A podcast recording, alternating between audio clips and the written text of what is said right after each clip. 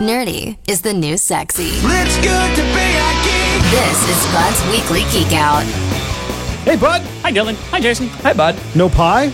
No pie. You sent a very dangerous precedent last week by bringing us treats, and now there's no treats, which means wait. this feature is on thin ice. Let's ice. wait till another centennial kind of anniversary before we talk about pie. All right, fine. So, what do we got today for the Geek Out? Robots. At Domo. Ooh, ooh. Exactly. Robots at Walmart. You may know Walmart is a, you know, fairly big operation. They have a couple of items on their shelves.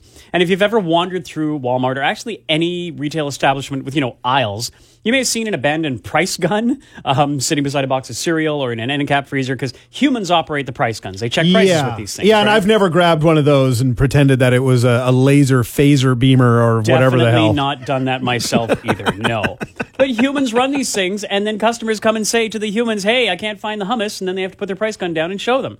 So Walmart has launched a small army of autonomous aisle scanning robots who patrol the many rows and rows of goods at, at two to three miles per hour. That's a whopping three to almost five kilometers an hour, and they they have lights, uh, cameras, and lidar, which.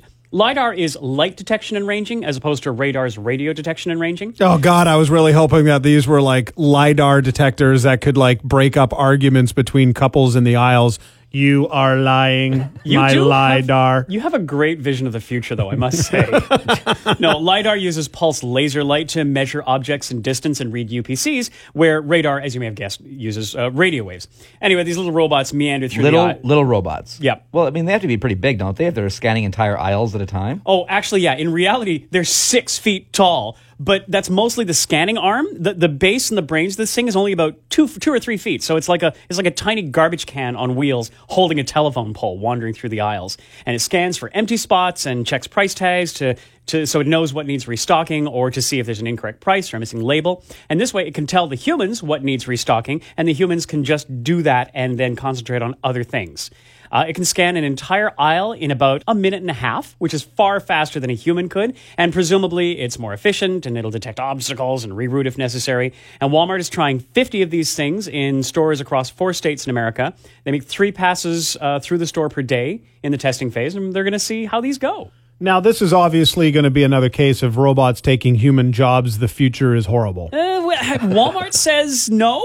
Uh, they say it's to free up the workers so they have more time to help the customers. I, and I, that I kind of get because you know if you need something in the store, you gravitate toward the first human in a store uniform, and they have to stop what they're doing and misplace their pricing gun, and then Dylan picks it up and shoots things with it, and that wouldn't Phaser happen. shifter, phaser, Laser laser, phaser shifter thingy. Yeah, Laser right. phaser shifter thingy.